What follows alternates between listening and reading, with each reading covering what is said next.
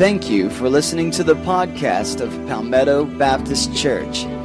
We pray that as you listen to the following message, that it will encourage you to continue to connect, grow, and serve in your relationship with God and with others.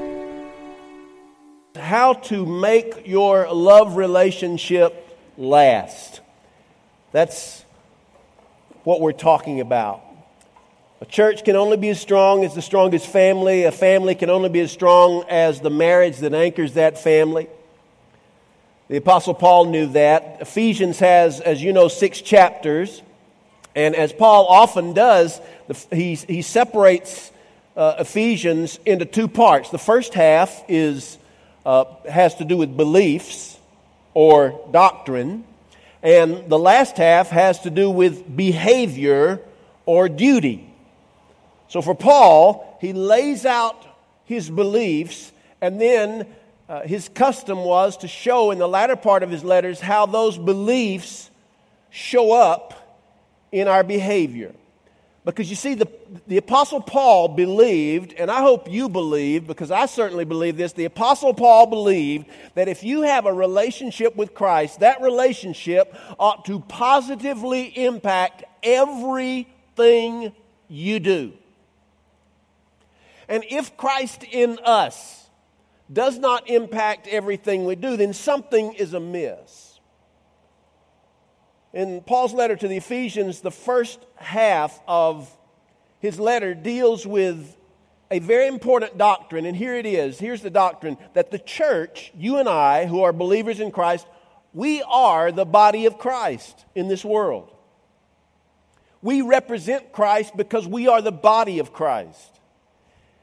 And then in the latter section of Ephesians, Paul says, If then you and I are the body of Christ, then here's how the body of Christ ought to behave in the world. And he spends at least 13 verses in this latter half on marriage, on love relationship and basically, he's saying if you and I are the body of Christ, then that ought to be reflected in our marriage relationships.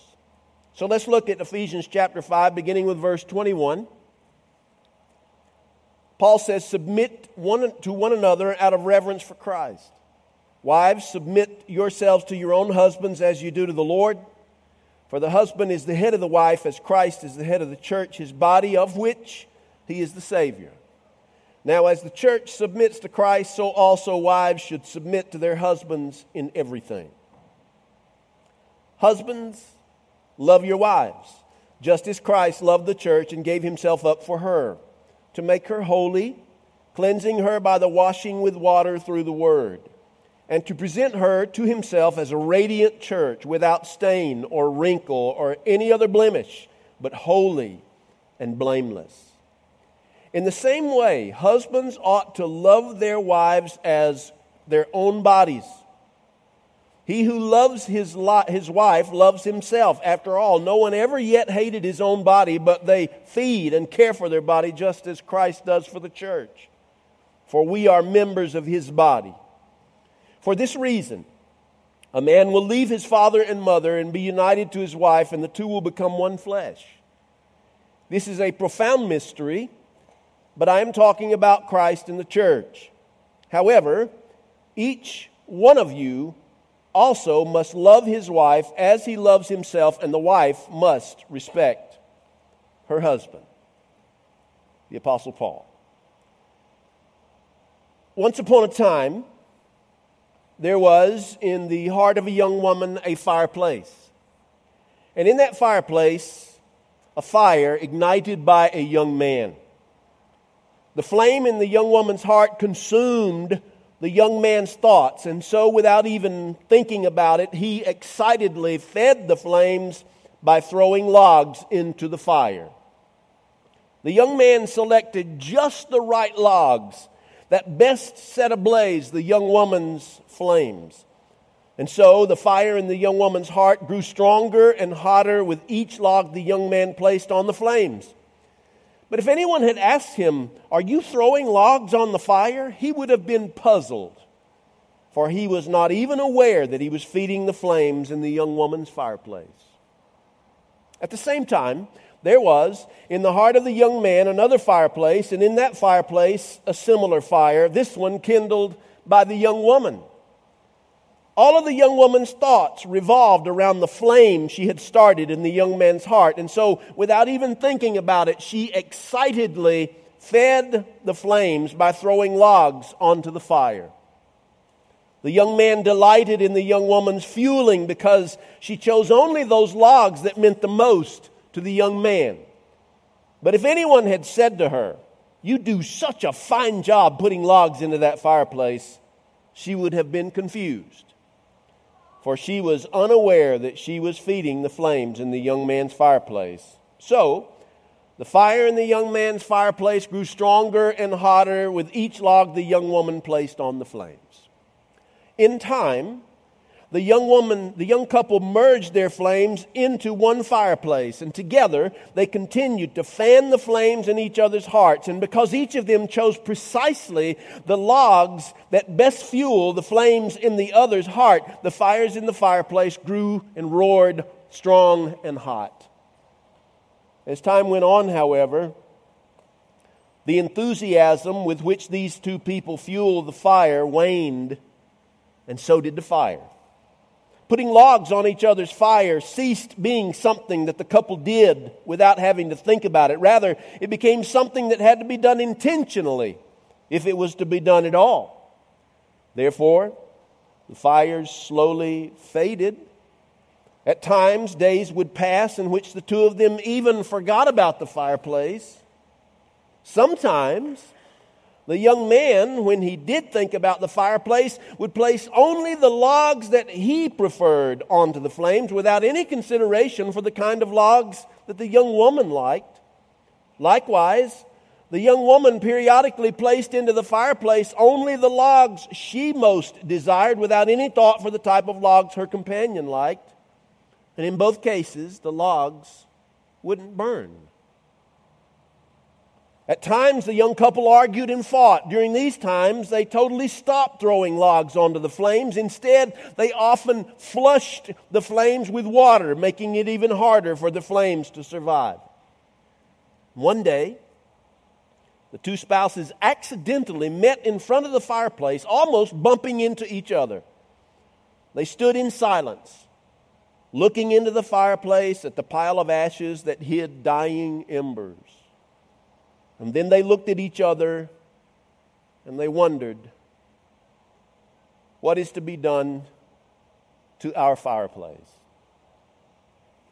So far in this series, there are four very important truths that we have looked at, and I want to remind you of those. First of all, the fireplace represents the relationship that develops between two people in love. When two people fall in love, they uh, ignite, it's almost like they ignite fires in each other's heart.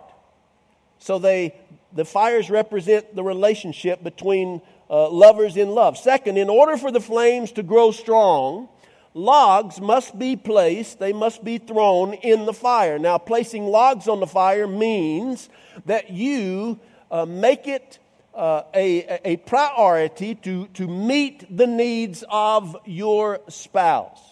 That's what I mean by throwing logs on the fire. In order for the flames to grow strong, logs must be placed on the fire. Number three, early in the relationship, a couple fuels the flames without even realizing they're doing so. Uh, when you are dating someone, uh, and then after, when you marry, during the honeymoon period, however long that may last, during the dating and the honeymoon period, we tend to put logs on the, on the fire of, of our spouse's heart without even thinking about it. It just, we just do it naturally. If someone asked us that, that we were, whether we were putting logs on the fire, we wouldn't even know what they were talking about because we just do it naturally during that time, during the early part of the relationship.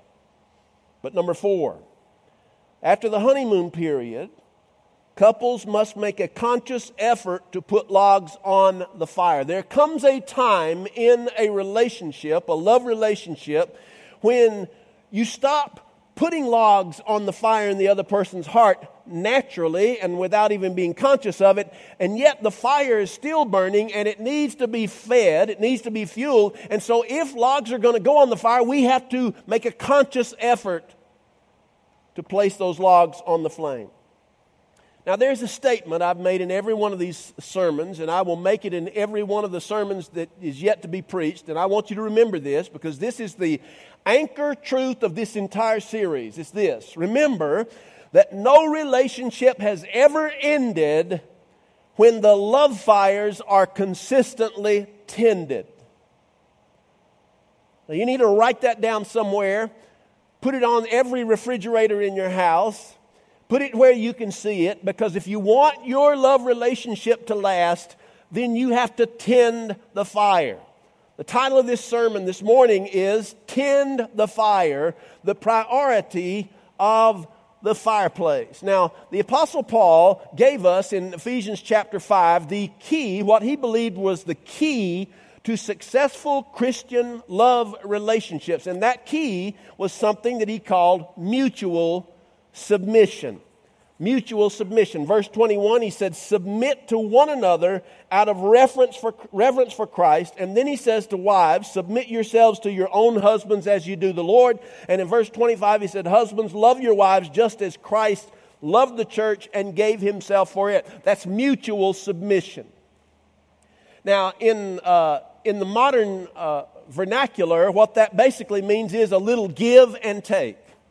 There's not a married couple here today who doesn't know that one of the secrets to a long lasting relationship is a little bit of give and take. A little give and take means that there are times when uh, your spouse has needs, and, and sometimes you have to sacrifice what you want in order to meet that person's needs. On the other hand, there are times when that person will need to sacrifice some of their own desires and preferences in order for you, their spouse, to get what you need mutual submission, a little give and take. Husbands must mutually must submit to wives, wives must submit to their husbands. It takes give and take. It takes a little bit of sacrifice. Now, that's easy for me to say. It is not as easy to actually carry out, to apply to our own love relationships. And so, what this means is that if you and I are going to uh, practice mutual submission in our love relationships, then that has to be a priority for us. So I want to talk with you this morning about the fact that your relationship must be a priority. Now, we have to add logs on the fire. Most couples, in fact, I would say all couples, uh, once, once they get to this uh, place in their relationship where they're no longer just putting logs on the fire unconsciously, they will do one of four things. They fall in one of four categories. First, they will forget about the flames. In fact, this is the most common mistake married couples make is that at a certain point in time they stop intentional they stop uh, unconsciously throwing the logs on the fire and yet at a time when they need to intentionally throw logs on the fire, they forget about the love flames. They think that those flames will burn forever on automatic pilot, and the, the, the sad reality is they will not. But the most common mistake that couples make is they forget the flames. Now, the most dangerous mistake that a couple can make is to flush the flames. Can you imagine yourself uh, in the winter, you and, you and your uh, spouse, you're sitting in the living room, there's a fire in the fireplace. It's cold outside. It's January. And uh, you're sitting there together, just the two of you. And all of a sudden, your spouse gets up, grabs a bucket of water, and just douses, I mean, flushes that fireplace with water. Now, that wouldn't happen, would it? Not unless you had that person committed. Would it? Would it? No. And yet, that is what some couples do. Now, how can you flush the flames? You can flush the flames by doing something so tragically devastating that it all but destroys your love relationship. Now, it doesn't have to destroy it, but it, it can all but destroy it. An affair is flushing the relationship, a secret addiction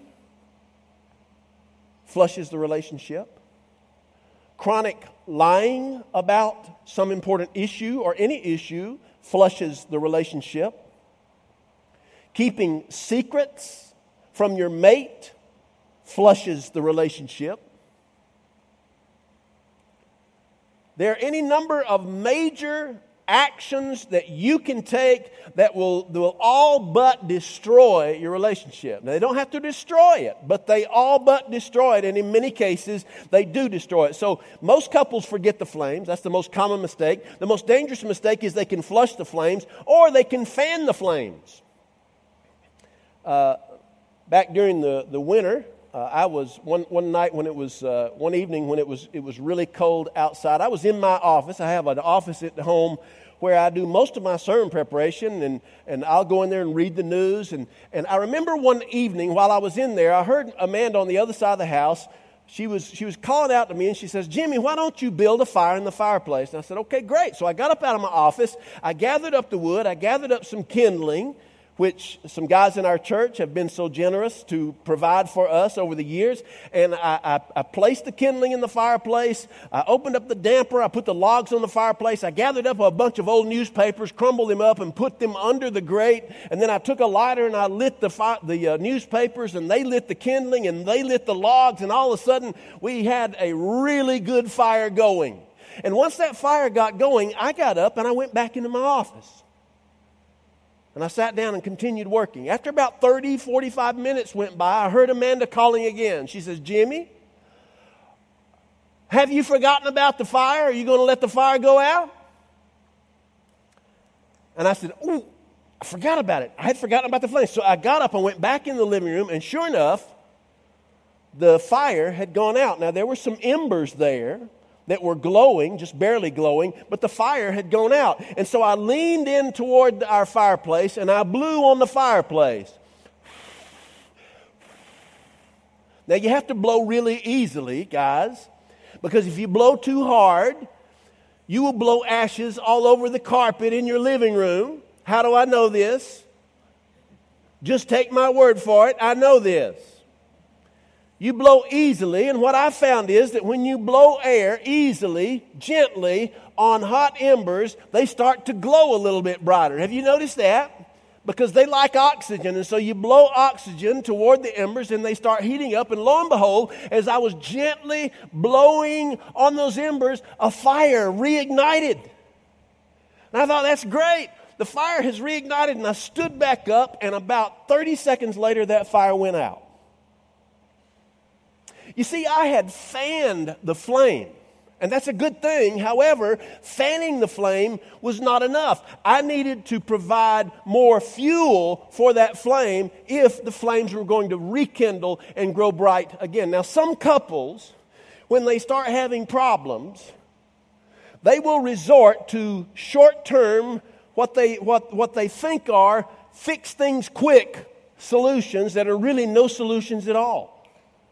They may fan the flames a little bit, but unless that couple intentionally puts logs in the fire, then fanning the flame will not do any good. In fact, if you do, if you do succeed at all in fanning the flame, it'll do nothing more than burn the logs out. What you need to do is feed the flames. All right? Now, for you to feed the flames, it requires priority. So I want to say to you a few things that I want to leave with you. First of all, the marriage relationship must be the priority relationship in your life, second only to your relationship with God. If you don't hear anything else, please hear that particular statement. Because if you want your marriage to last, you must make it a priority. And it must be the priority in your life, as I said, second only to your relationship with Christ. Christ comes first, and then your relationship with your spouse. Now, somebody's going to say, well, what about my kids? Your kids should never, listen to me, should never be the priority for you that your spouse is. Now, I didn't say that your kids shouldn't be a priority. They definitely should. Our children ought to have a priority place in our lives.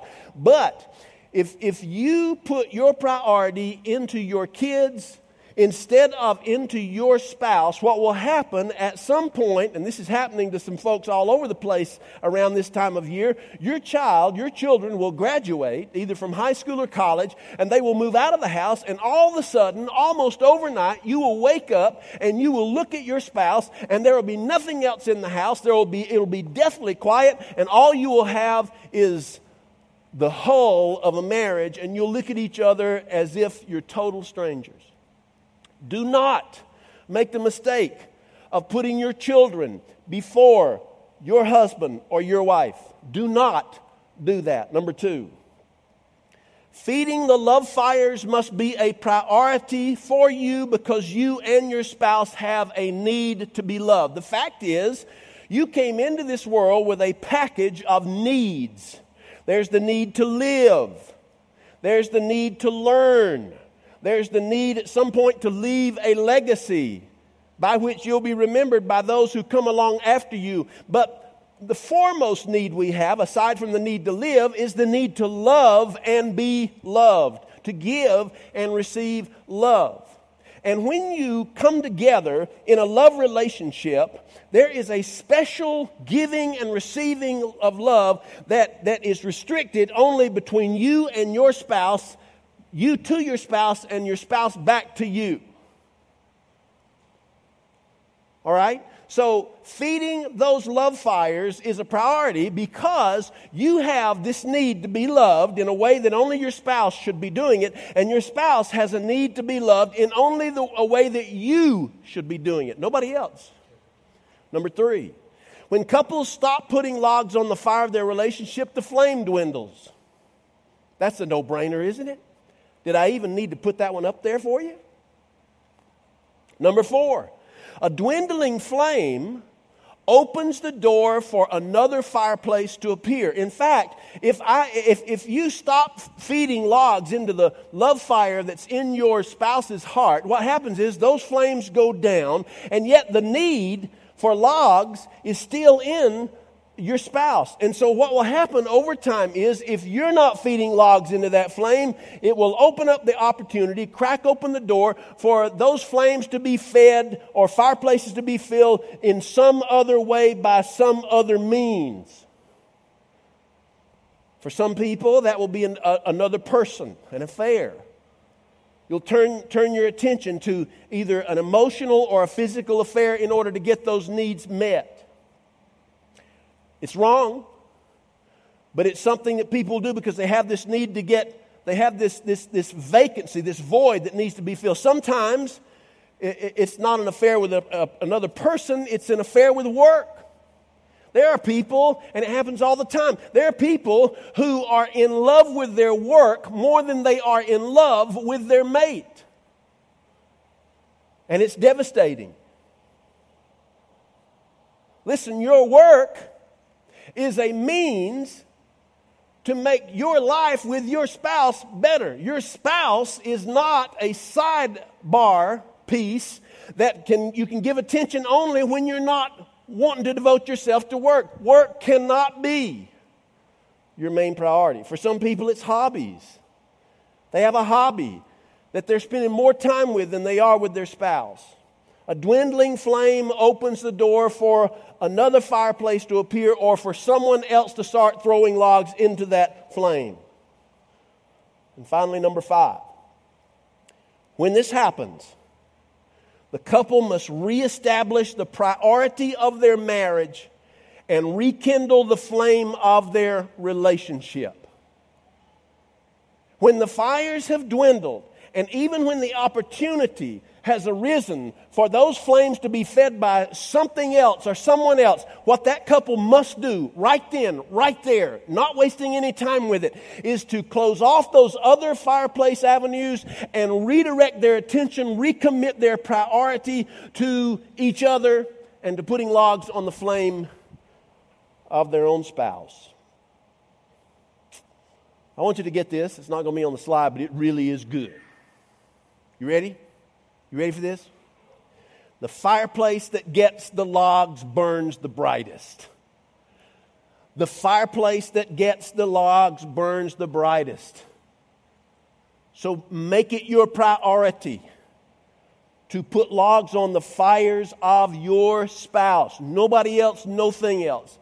Put Jesus first and then put your spouse next. Here's the message in a sentence No relationship is ever ended when the love fires are consistently tended. But in order for the fires to be consistently tended, the couple must place a priority on their love relationship.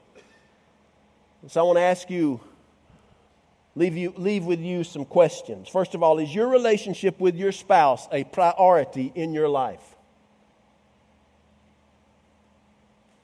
It should be. It must be. And for those of us who would put our children above our spouse, let me just say this, and I'll say this again later in a few weeks when I talk about kids. The best thing you can do for your children is love your spouse. That's the best thing you can do for your children. If you really love your children, then love your spouse. In order for the fires to consistently be tended, you must place a priority. Your uh, relationship with your spouse must be a priority. Second question What can you do to place a higher priority on your marriage relationship? What can you do? And then, number three, as a result of hearing this message, I resolved to make my marriage a priority by, and you fill in the blank. What are you going to do? Because, quite frankly, for many of us, doing nothing is tantamount to just neglecting the flames. I was reading the New York Times this morning, and uh, I had finished preparation for this sermon way back early in the week, but I ran across an editorial about marriage. And in that editorial, there was a statement that I could not let go of. And so I want to read it to you. Are you ready for this? Hello? Here it is. We must abandon the founding romantic idea upon which the Western understanding of marriage has been based for the last 250 years. Now, this is serious stuff. What is that? That a perfect being exists who can meet all of our needs and satisfy our every yearning. We're talking about uh, in marriage. We need to swap the romantic view, that romantic view, for a tragic awareness that every human being will frustrate, anger, annoy, madden, and disappoint us, and we will, without any malice, do the same thing to them. There can be no end to our sense of emptiness and incompleteness. In fact, our sense of emptiness and incompleteness is what continues to draw us together toward our spouse. But none of this is unusual, nor is it grounds for divorce. Choosing whom to commit ourselves to is merely a case of identifying which particular variety of suffering we would most like to sacrifice ourselves for. Well, what were they saying? Simply this if you're looking for a perfect mate, you might as well never get married because there is not one. If you're looking for a perfect church, there's no such thing as that. So you might as well stop looking for that either. But we're talking about marriage here. If you're looking for a perfect mate, there is no such one. We must realize that all of us are frail, all of us fail, all of us make mistakes, and all of us have, have some parts that when you get to know us well enough, they're not very beautiful.